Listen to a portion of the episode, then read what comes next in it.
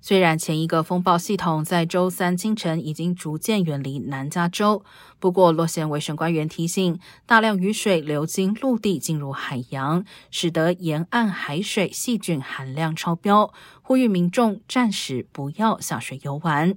同时，一直到周四凌晨三点，气象局针对南加沿岸发布了大浪警报，浪高最多可达十英尺，有危及生命的可能。